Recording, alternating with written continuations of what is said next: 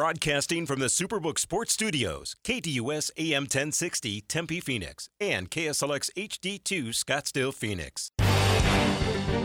It's time to hit the field with Extra Point, featuring Kayla Mortellaro and Bob Kemp on KDUS AM 1060. Tweet the show at KDUS AM 1060 or give us a call at 602 260 1060. The snap is back. The hold is down. You can't miss with this combination. And the extra point is good.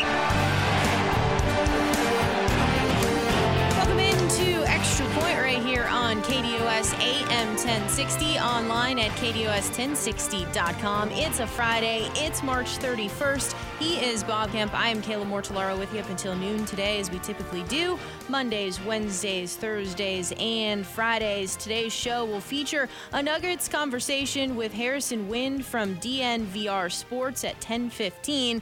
Uh, originally, maybe looking forward to this game, but now who's playing for the Nuggets? So we'll find out what's going on with Denver with Harrison around 10:15 today. Diamondbacks opening day was yesterday. Their home opener is upcoming April 6th through 9th, and guess what? The Diamondbacks facing the Dodgers once again in that series during their opening weekend series, and it will be a busy weekend with an opening day street festival on Thursday, April 6th, post game fireworks on Friday, April 7th, and you can kick off the new season and secure your tickets at dbacks.com slash tickets. A couple of different ways for you to win tickets. Download the KDOS 1060 app, register, follow along with the instructions to be eligible to win a pair of tickets, or you can be today's lucky caller when we call for that opportunity. In addition to that, it's Friday spread. There's some games upcoming this weekend, Final Four on the line, but Von Hanson's Meats and Spirits back with us, vonhansonsmeats.net. Here are the weekend specials. 75% lean ground beef at $3.99 a pound, ground fresh daily, prime pork butt roast at $3.99 a pound, and fresh whole chickens at $1.99 a pound. You can always visit them uh, in Chandler at 2390 North Alma School Road. We'll have a $100 gift certificate for you later on in today's show. But let's get to it. The KDOS 1060.com poll question Who do you have ATS on Saturday night? And wow. Uh, this has been flipped on its head. UConn minus five and a half, Miami plus five and a half are the numbers. Miami is now out in front at 80% of the vote, UConn sitting at 20%. Okay, we need to get somewhere in the middle here. see see how this goes. Yeah, the, the landslide's going either direction here. And obviously, you had a conversation, Bob, in the Sports Zone with Dom Amore from the Hartford Courant, uh, talking all things UConn. And if you missed that, you can podcast KDOS1060.com with the KDOS 1060 app, Apple or Spotify for places to catch that interview. Let's flip it on over to Twitter at KDUS AM 1060. Who do you have ATS Saturday afternoon? SDSU minus two and a half, Florida Atlantic plus two and a half. Numbers coming from the FanDuel Sportsbook app. And well, this hasn't changed. Continues to be San Diego State at 100% of the vote. Yeah, I don't make, you know, I don't do power rankings and have like official numbers, but, know, when I realized, you know, we, you know, we found out that these were going to be the two matchups after last weekend. I kind of thought UConn would be like a six-point favorite, and they were, and they have been actually a couple places for a while. Uh, and I thought that San Diego State would be like a three-point favorite. So I think the I, agree with the odds makers as far as these numbers, and you know, so it's not crazy. You know, there, you know, there's sometimes numbers you just kind of go, whoa, but not these two for me. All right, we will answer this question around uh, 11:30, and we'll also have a preview of these games more in depth uh, in hour number two of today's program. Opening day of baseball, and you had to wait until 7:10 p.m. for the Diamondbacks to get their season started last night in Los Angeles against the Dodgers. They lost eight to two. Zac Gallen got the nod. He started off great with three strikeouts in the first inning. Then he had a one-two-three second inning. Got into trouble in the third inning. Will Smith made him pay, tying the game up 2 2. Then he kind of got back on track again in the fourth, and then it came apart in the fifth by none other than Will Smith. Seems to be Gallen's kryptonite, at least last night. Yeah, I'm kind of wondering about uh, the fact that you know, Carson Kelly's not going to be a, the catcher for a while here. Obviously, uh, Gabriel Moreno is there now, and he's uh, highly thought of as a prospect, young catcher, and so forth. But you know, receiving skills, I'm not positive yet. Uh, also, Gallen uh, last year liked to throw to first base, and they put limitations on that for sure. Uh, this year, we saw you know a lot of stolen base opportunities and mainly successful stolen bases around Major League Baseball yesterday with the new rules. And I'm kind of wondering whether those two things are some, those are going to be difficult adjustments for Gallen, possibly.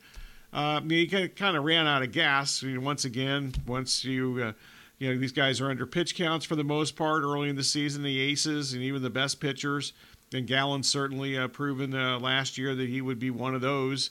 Uh, and uh, he just uh, kind of, uh, you know, that last inning, he was kind of running on fumes at that point.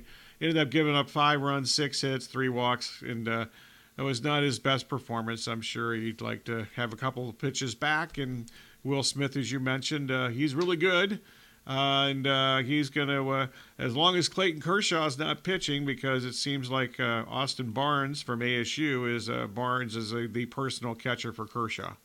Uh, you know, so were you surprised for the Diamondback side of things here with the starting lineup that was run out there? Uh, leading leading off was designated hitter, hitter, Kyle Lewis, second base Ketel Marte, left fielder Lourdes Gurriel, first baseman Christian Walker, third baseman Evan Longoria, shortstop Nick Ahmed, center fielder Corbin Carroll, uh, catcher Gabriel Moreno, and then right fielder Jake McCarthy. Were you surprised at all by the starting lineup for Lovullo on opening day? Not at all because Urias is just killer. So he, he destroys and dominates left-handed hitters.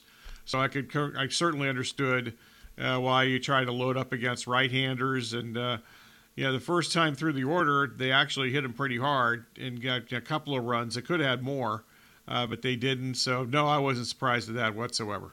Uh, you also have Nick Ahmed getting a hit, scoring a run. But what was, I guess, most impressive for me, and I didn't quite realize this, is that he is now entering his 10th season with the Diamondbacks, which becomes the first person ever to have 10 seasons with the club.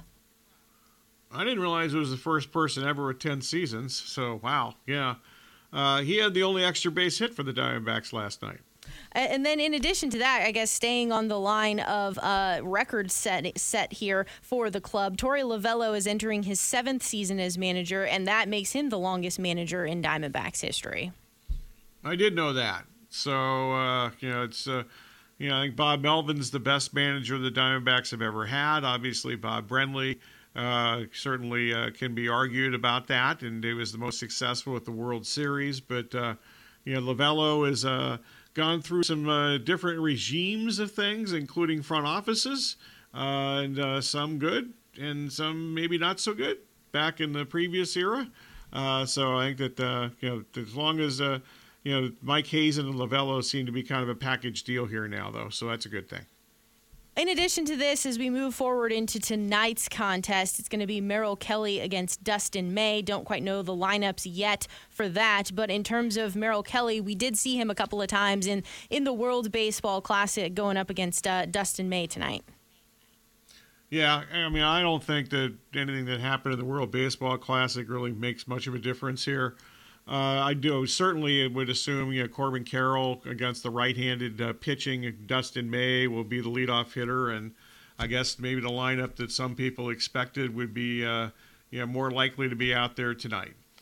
Then on Saturday, it's going to be Madison Bumgarner against Clayton Kershaw. Like 10 years ago, this would have been uh, a marquee, clear your calendars on a Saturday night kind of deal. Yeah, now it's kind of clear your calendar and hold your breath as far as uh, maybe both of them. You just hope that Kershaw makes it through the game if you're a Dodger fan with the, you know, the back injuries and uh, that he's had for many years now. That actually, if I remember correctly, the first thing I like first time I remember him having back problems is when they made that stupid two game you know, trip to Australia, and uh, he had uh, you know back issues on the plane.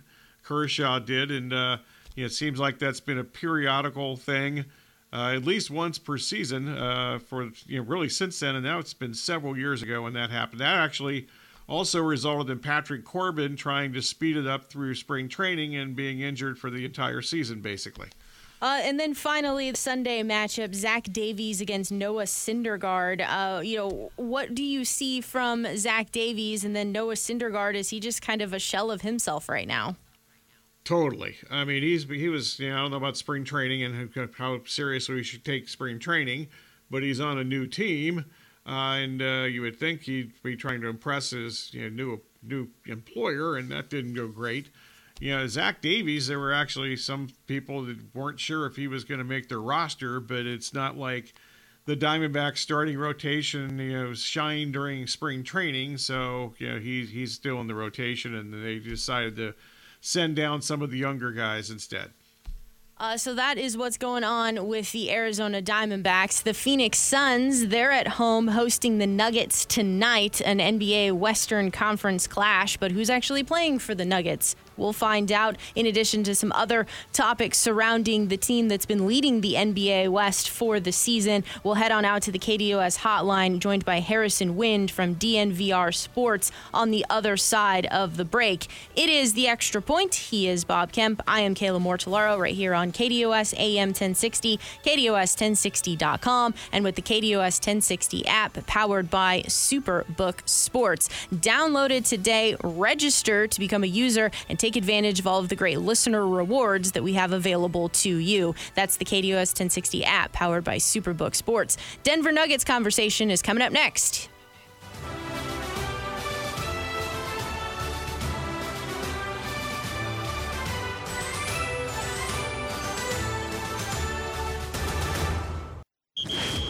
Downloaded the KDUS 1060 app yet? Download today and get all of your favorite local and national shows right on your phone.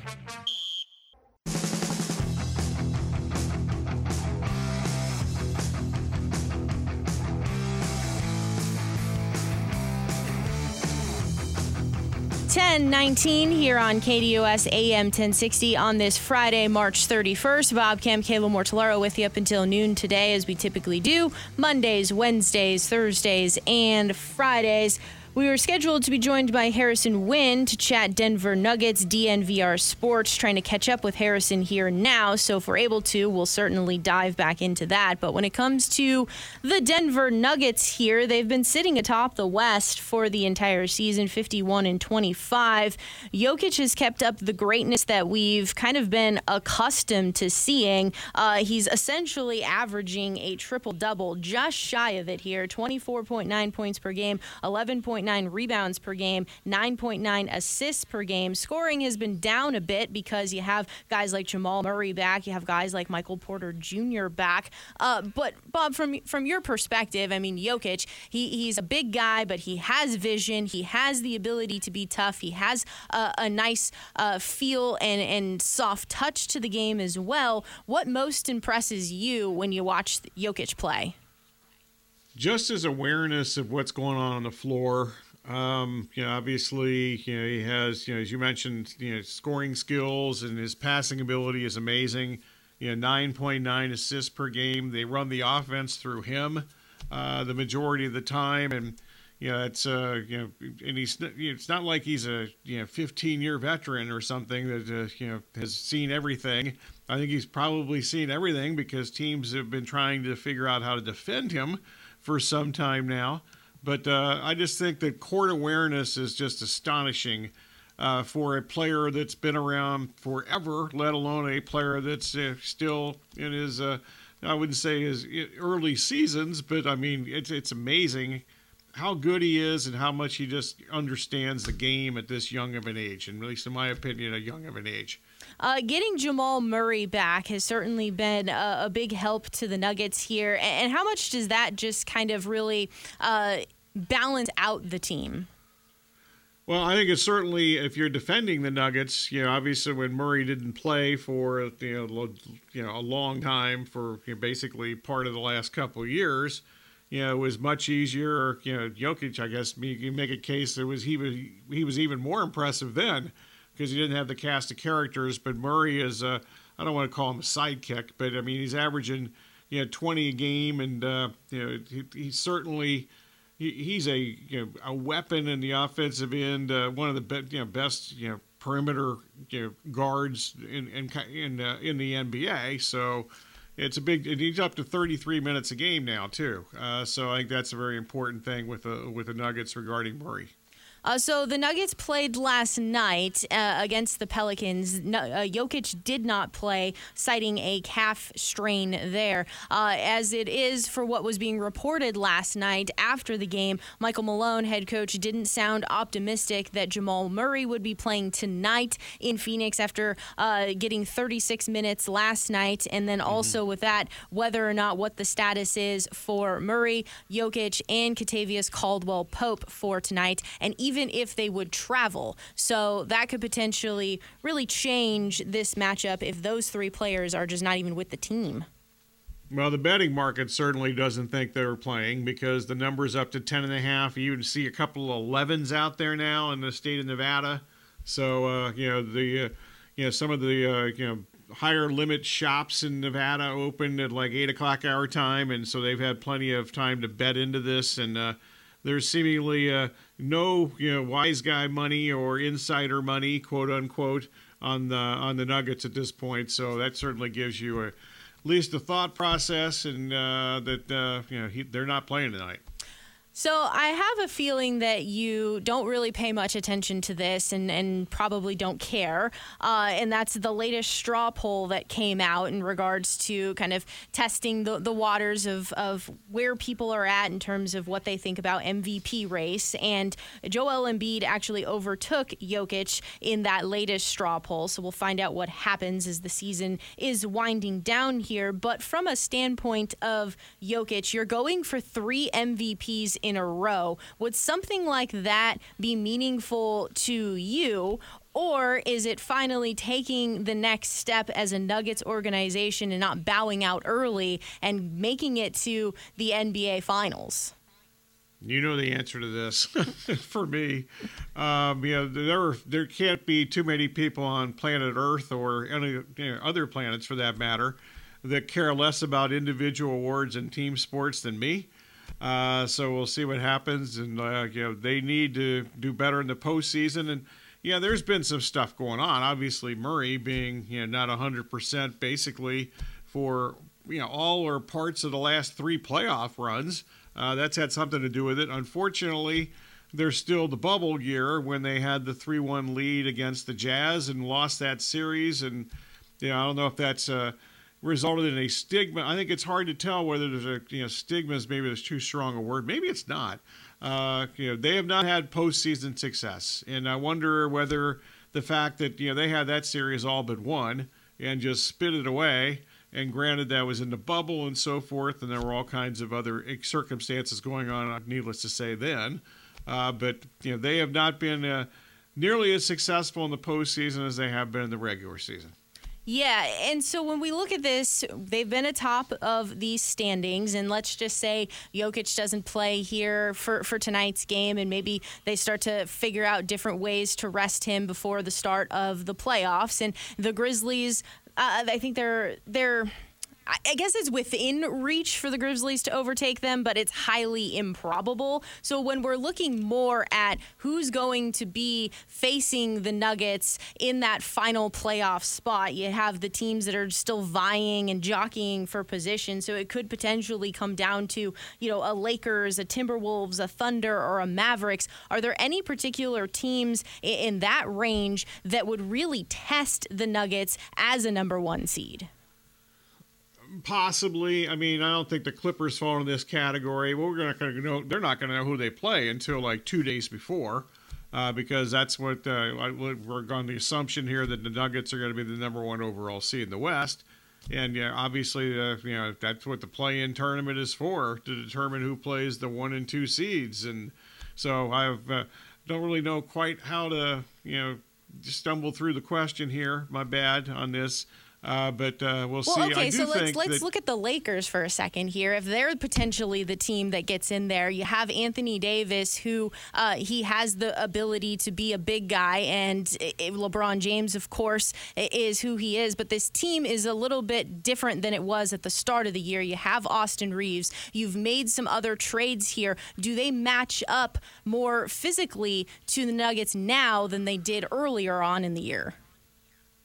I really don't know. I'm sorry. Apologize. I, am uh, you know, I, am not. I have no clue, uh, quite frankly. But uh, yeah, I would think that any anytime you know the, the Nuggets and the, if the Nuggets played the Lakers, I would think it would be very important for the Nuggets uh, to get uh, you know a lead in the series for a couple of reasons. One, you're going to be playing at home where they're just unbelievably good. You know, most teams are better at home than on the road, but they've got the altitude thing working for them.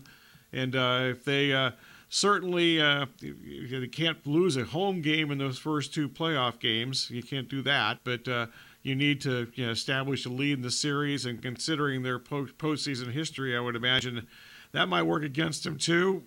Excuse me, but I think two really key players for the Nuggets here no matter what they're doing, who they're playing, and when they're playing them, are Michael Porter Jr., who is, uh, you know, at least for right now, he's healthy. He's played in 59 games this season, and that's an improvement. He's had back injury since before he even started his college career, uh, and he's had some back issues since he got into the NBA. And also Aaron Gordon, of course, from the University of Arizona. He's had a tremendous season and you kind of know what you're getting out of him, even though his offense has been better this year. I'm not positive about his shooting percentages. I have to look that up, but uh, you know he's averaging 16.3 uh, points per game. He's an outstanding defender. He's actually a pretty good passer for a guy that uh, I think a lot of people don't even really recognize that and all around player. But those two guys, no matter who they're playing and whenever they're playing them, if they have postseason success, short term, long term, those two guys are going to have to, I think, step up in the postseason. Well, let's flip this to the Sun side of things here. If all of those key players are not playing for the Nuggets tonight, if Jokic isn't playing, if Murray isn't playing, if Kentavious Caldwell Pope isn't playing, I become very disappointed because at some point we kind of need to see some barometer type games, right, for the Suns because you have KD back, and I discount his poor shooting performance as that's going to be an anomaly. He's going to be back and he's going to be fine. But to kind of to get everybody back playing together against a formidable opponent. But if the Nuggets aren't bringing their players, we're not getting those barometer type games ahead of the playoffs. Yeah, I think uh, first up, I totally agree with you on the KD assessment from the other night. Uh, secondly, though, I think we really disagree on this. I could care less whether they have barometer minutes from here until the time the playoffs start because assuming that they do have a first round bye and have to be, they'd almost have to lose out at this point, not to get the, uh, you, know, you know, I shouldn't say first round bye, but to, to avoid the play in. Uh, you know, I think the Suns are better off if they just have a practice for an entire week and do whatever they want to do, as opposed to playing some teams that are going to likely be shorthanded, like apparently tonight uh, I, don't, I, don't, know how good that does anyway. So I, I just you know st- just show up on the first day of the playoffs, whether that's at Saturday or Sunday, healthy, and you've had a whole week to practice. To me, that's far more important than anything that happens the rest of this regular season. Uh, the game tonight is supposed to be 7:30 p.m. on Bally Sports Arizona. We'll step aside and we'll take your calls in this segment 602-260-1060 if you'd like to join the program 602-260-1060 and we'll talk to you on the other side of the break. In addition to that, we'll get back into some more Major League Baseball opening day observations from around the league. Uh, it, it was baseball wall to wall from start to finish from about 10 o'clock on. And we have to, of course. Great. Yeah, exactly. Uh, it was certainly, uh, uh, you know, and I would also say here with the pitch count, or not the pitch count, but the pitch clock, things were just moving right along. So, how fast was it? And it just kind of seemed like if one game was going, another game was going. There was always action no matter what you were looking at. So, it was a pretty fun opening day. So, we'll dive into some observations as well. But your calls, your time if you'd like it 602 260 1060. It is the extra point. Doug Gottlieb Show, Monday through Friday, 1 to 3 p.m., right here on KDUS AM 1060.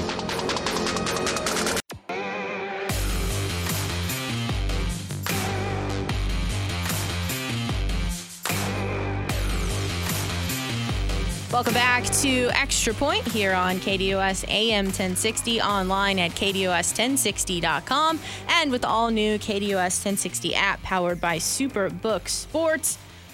Final Four action coming up this weekend. Major League Baseball opening day. We're inching closer to the Masters. Lots of fun taking place in the world of sports. But as promised, 602 260 1060 is the number to dive into the program. And so we head on out to the KDOS hotline. Al in Phoenix, what's on your mind today? Hey, Kayla and Bob. Uh, good talking with you again. Yeah, I know this. Uh, you the poll questions is for the other game, but uh, I was just one the San Diego State FAU game, I really like. I like San Diego State because I really like their defense and I I like their uh, their coaching too on that team. Um, I I you know I don't want to go too far ahead to Monday, but I'm almost tempted to to take the they're they're going to be in the win the championship. But I'll I'll just I I'd like to uh, definitely uh, in the final four game. Well, I think the championship is tomorrow night. Um, uh, so I've gotten in trouble with this theory before.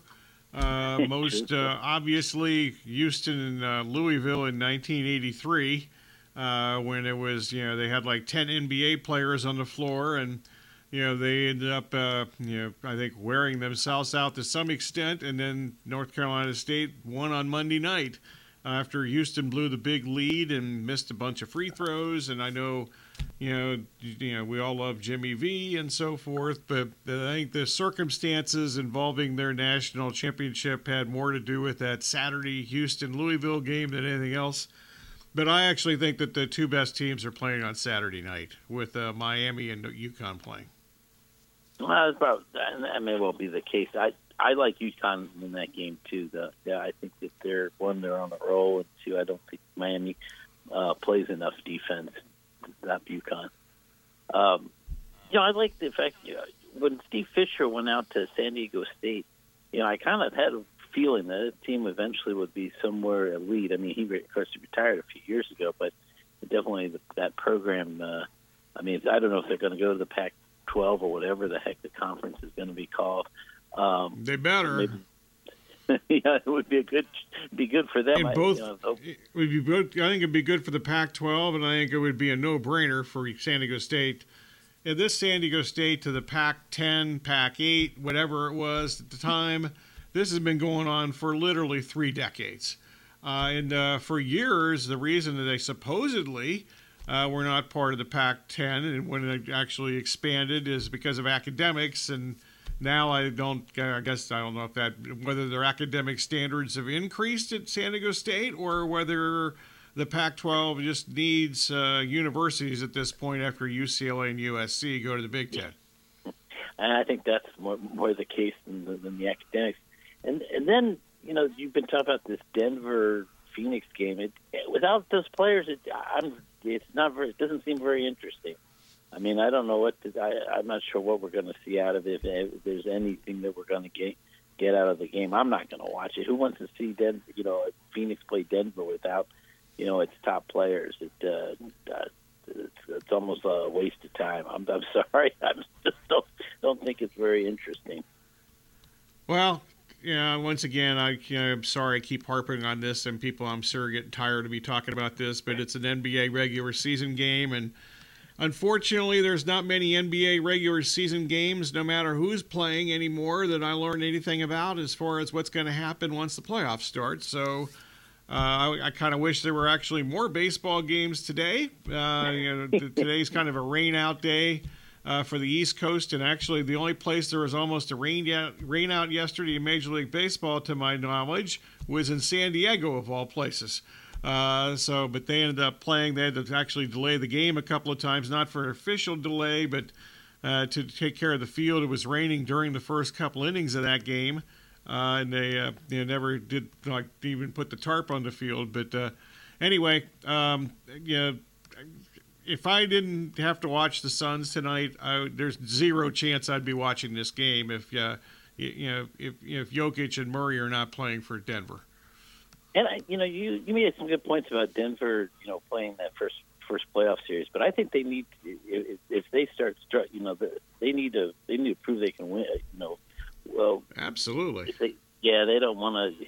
They cho- they've choked away. You know, they've had some that that choke uh, against the Jazz. That was. I think awful. they've only choked one time. I mean, Murray's been out for basically or not healthy Oh. for three other years. So you know, I mean, that's uh, I, you know, but the you know, the first year they had the. They might. I thought at one point they're up three-one when they're in the bubble, the first round against Utah, and I actually thought they were going to win the NBA. Uh, after that, at that point, and they never won another game in the rest of the series or season, for that matter. They were done. Yeah, well, you know, if if they're healthy by the time the playoffs roll roll around, you know, I I, I definitely see them as the West representative. I don't know if I see them as a, as a championship team because I think the team there's some teams in the East that are better, but uh, that'll be interesting. All right, well, thanks, Bob and Kayla. All right, 602 602 260 1060 is the number if you'd like to get in. We'll have some more calling time around uh, 11:15 today. So let's look back at Major League Baseball opening day yesterday. Last year in 2022, opening day averaged three hours and 11 minutes for games to be played. This year, yesterday, averaged two hours and 45 minutes. So a significant time reduction there. And you could probably all contribute that to uh, the, the pitch clock. And in addition to that, there were still some games that, you know, had 10 plus runs in in the ball games here and they were still clocked under 3 minutes and 30, 30 3 hours and 30 minutes. So certainly I think it's working. Yeah, I guess. I mean, I need to see a whole lot more than one day. And you know, these spring training comparisons were just absurd uh, because you know, we the games played so much differently. I know as compared to last year's spring training, and the thing that was just beyond stupid is uh, comparing the spring training times this year to time of games in you know the regular season last year, which is you know there's there's pitching changes in the regular season that you don't have in spring training. Uh, there's all kinds of things. I you know there were some delays last yesterday in games that you know I guess didn't make a big difference as far as the overall time goes.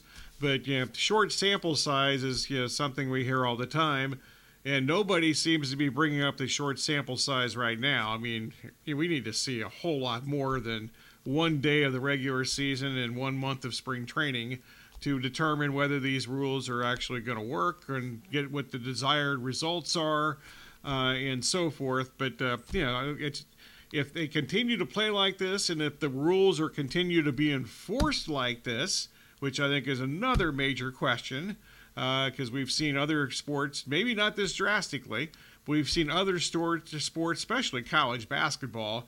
They seem to have these you know, points of emphasis at the start of every season. Oh, we're going to call more fouls and la di da, and they do for like you know the first few games of the season and then you know when you look another month from then it's kind of like it was before. So we'll see I will say this though that at least watching the Diamondbacks game last night, I never actually saw the pitch clock in the screen, or there wasn't like an artificial pitch clock in a score bug or anything like that. So you weren't really focused on it. You were just focused on, oh, here's the next play. So it really wasn't a focal point for me as a viewer. It was more a focal point because I'm like, where is it? And then I didn't see it. So then you just kind of got back into the the rhythm of the game. However, it is a focal point for pitchers. They have all been talking about how it really is something that they have to cognizantly think about is that they can't kind of uh, just lollygag around or take some of their breathing or, or do some of the routine. The routine has to be sped up a little bit. The first pitcher that did get a regular season pitch clock violation went to Cubs pitcher Marcus Stroman, and then the first hitter called for a violation went to Red Sox third baseman Rafael Devers. yeah i think this is a much bigger deal for the hitters than it is the pitchers um, you know it's uh, you know you know I think the biggest reason games have been slowed down in recent years uh, is the fact that you know basically hitter steps out of the box on every pitch, and you know does whatever they do. Uh, they adjust their batting gloves or adjust whatever they are adjusting at that point. And I think it's uh, you know I understand the the pitching angle here and so forth, but you know, there's a whole lot of pitchers that have been through some of these rules in the minor leagues, and I don't think there's as many hitters that were has been, uh, you know, subject to the new baseball, uh, out of lack of a better term from me. Uh, then you also had Aaron Judge uh, picking up where he left off last season in his first at bat, just absolute uh, ripping the cover off of the ball in a home run in his first at bat, and the Yankees went on to beat the Giants five nothing. Uh, the Orioles they topped the Red Sox ten to nine, and Adley Rutschman was five for five with four RBIs. The Cubs 4 0 over the Brewers. Christian Yelich was 0 for 2 with two walks. Meanwhile, Dansby Swanson in his new uniform, he was 3 for 4 with one RBI. The Rangers rallied to win 11 7 over the Phillies. Jacob DeGrom, though, struggled 3 and 2 thirds, 6 hits, 5 runs, 7 strikeouts. Yeah, I think the biggest you know, thing I took from yesterday uh, as far as baseball is the stolen bases. I don't have a number. I apologize. and I should have this handy, but you know, I think that's the to me that was the biggest difference yesterday was the fact that you've got. Uh, you know the the you know, situation where you're, you're, you know pitchers are restricted throwing to first base and X number of times, and it seems as if uh, you know that's certainly they they made these you know, changes for more action in baseball, and uh, I think that that was the biggest deal to me by far. Yesterday was the stolen bases were up, and uh, like I said, I don't have the numbers to back this up, but I'm certain uh, that there were more stolen bases and attempts and so forth, and uh, we've seen in the, the usual Major League Baseball game for the last several years. I have numbers for you. Yesterday, there were 23 stolen base attempts, uh, 21 were successfully safe. That ends up working out to be 1.53 attempts per game. Last season, teams attempted 0.67 stolen bases per game. So, again, we'll go with the small sample size of it just being one game. But if that trend continues, that could be a lot of fun and really kind of change the dynamics of baseball with some with some stolen base opportunities. That's true. Even though, yeah, I wonder if pitchers are going to try to, you know, kind of figure out some ways. You know, Scherzer's kind of quick pitching guys and so forth, and uh, you know that obviously makes a difference if you're trying to, if you're a base runner and so forth, and you're trying to time the pitcher, and you know the pitch clock is going to play a role here too. But not everybody's as smart or as experienced, uh, or both uh, uh, Max Scherzer. So uh, we'll see how other pitchers deal with this. But uh, the, to me, that was by far the biggest change yesterday, and the one thing that stood out to me. Rockies beat the Padres 7 2. Blake Snell, four and a third innings, six hits, three uh, runs, one walk, nine strikeouts. The Rockies got to the bullpen. Juan Soto was 0 for 4. Xander Bogaerts, though, in his debut, 3 for 4. The one thing I did want to make mention of is that the A's beat the Athletics yesterday 2 to 1. Shohei Ohtani got the start. Six innings, two hits, three walks, 10 strikeouts. Since 1901, there have been 26 outings in which a pitcher had 10 plus strikeouts and no runs allowed on opening day. Ohtani's outing is the first one in which the team has lost the game. Yeah, another reason why I think you're out of your minds if you bet on baseball early in the season, as far as a you know, pregame. Uh, no matter how good you're pitching, you're under a pitch count and you're out of there after X number of pitches or innings and the Angels bullpen just you know, didn't hold up their end of the bargain in the eighth, and especially the bottom of the eighth inning. One other quick thing about the San Diego game: Juan Soto apparently he can't play left field either. Uh, he contributed to a lot of the problems that they had and a lot of runs that they gave. He gave up. He, just a routine play he didn't make the play, and the, basically the Rockies got three runs because of it right now. Caller number three, 602 260 1060. You're the winner for a pair of tickets to see the Diamondbacks face the Dodgers April 6th. The D backs will face the Dodgers April 6th through 9th during their opening weekend series, and it will be a busy weekend with an opening day street festival on Thursday, April 6th, post game fireworks on Friday, April 7th, and you can kick off the new season. Secure your tickets at dbacks.com. For a pair of tickets right now, caller 3 602 260 1060. The number is 602 260 1060 for a pair of tickets to the opening weekend for the Diamondbacks April 6th against the Dodgers. We will wrap up hour number one of Extra Point right here on KDUS AM 1060, online at KDUS1060.com, and with the KDUS 1060 app powered by Superbook Sports.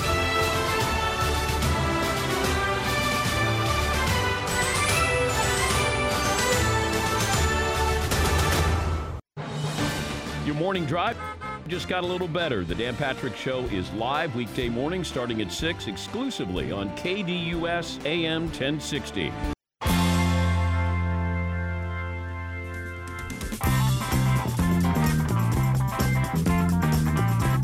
Up hour number one of Extra Point on this Friday, March 31st, here on KDUS AM 1060, online at KDUS1060.com, and with the KDUS 1060 app powered by Superbook Sports. Congratulations to our winner of the Diamondbacks uh, pair of tickets to April 6th home opener against the Dodgers. A couple of other ways for you to continue to be a winner here. Download the KDUS 1060 app, register, follow along with the instructions, and you could be eligible for a pair of tickets to that April 6th game or continue following along with us here on KDUS AM 1060 in the Sports Zone and the Extra Point as we'll have some tickets next week as well. But the Diamondbacks facing the Dodgers April 6th through 9th during their opening weekend series and the opening day street festival on Thursday, April 6th, post game fireworks on Friday, April 7th, and kick off the new season. Secure your tickets, dbacks.com slash tickets. As we take a look at what's going on at the Valero Texas Open, uh, there was a lot of fog yesterday, so plenty of fog delays, which caused players to have to finish up round one this morning. So, how things stood after round one, uh, you had Corey Conners out in front at eight under par, Patrick Rodgers at six under par, our guy Matt Kuchar at four under par. So, as play is continuing here now, currently Patrick Rodgers is out in front. He's at six under par. Chris Kirk, Corey Conners, and Hayden Buckley are all tied for second at five under par. Michael Thompson uh, and our guy Matt Kuchar sitting in a tie for fifth at four under par. He has yet to tee off for his second round, that being Matt Kuchar. A couple of other guys that we had in mind Robbie Shelton. He's two under par on the day, one under par for the tournament in a tie for 31st. Siwoo Kim is going the wrong way. He's four over par through eight holes. The projected cut line right now sitting at even par. I had seen something about how winds this morning were supposed to be absolutely brutal and that it was supposed to get a little bit better as the afternoon continues to go on. It says gusts up to 15 miles per hour in the San Antonio area area. So we'll continue to monitor what's going on at the Valero Texas Open. This interesting though. Um, you know, Bob, we've talked a lot about how the PGA Tour has made a lot of changes, and these changes have come because of players defecting in the emergence of the LIV Tour. Well, there was this report, and I don't know how accurate the report was, but that your guy, uh, Brooks Koepka, he actually wanted to come back to the PGA Tour because uh, he didn't feel like the competition was as as tough and as prominent on the LIV tour and he, he he missed it out on the PGA tour. Again, I don't know how accurate that report is. However, it got people wanting to know if somebody wants to leave LIV, can they? Because they're signing these guaranteed contracts. That's the big thing, right? You're hearing astronomical numbers for a Phil Mickelson at $250 million to go play LIV, uh, a Brooks, uh, a Dustin Johnson 150 million, Brooks Koepka 100 million. So can they get out of these contracts? Well, the answer is yes. Yes, you can. But you have to pay two to four times the amount that was given to you to get out of the contract. So let's say a player was given $100 million, you could have to pay upwards of $400 million to get out of this contract. So, in essence, you're staying on the LIV tour. It's almost like uh, college football coaches and you know universities with buyout clauses if their guys leave, or if a coach leaves, sometimes he has to pay. It's interesting interesting uh, process there. Yes, it, it's certainly interesting as all of this unfolds. Uh, and as we had talked a little bit about it yesterday and what the direction is going to be for LIV, uh, and just kind of whether or not you would want to bet a LIV golfer in the Masters. Have you seen enough competitive rounds for them? They are playing a tournament this week in Orlando, but prior to this, they've only had two LIV tournaments. Some of the golfers have picked up other opportunities uh, on the, the DP World Tour or the Asian European Tour to get some starts and try to get some world ranking points and, and to get themselves ready to go. But it's kind of hard when you don't have the metrics, you don't have the data, you haven't seen them. Are you willing to put your money on a LIV guy to go win the Masters, go win it at Augusta National? It's it's kind of a challenging proposition to think about. But we'll get into much more of the Masters next week. Really looking forward to the event if you can't tell. Hour number two is coming up on the other side of the break. It is the extra point. We'll dive into the final four. That gets underway this weekend. And of course, your phone calls. And there's still that Von Hanson's Meats and Spirits $100 gift certificate available as well. Uh, 602 260 1060 is the number for your calls. And we'll take your calls around 1115 as well. Hour two is next. It is the extra point.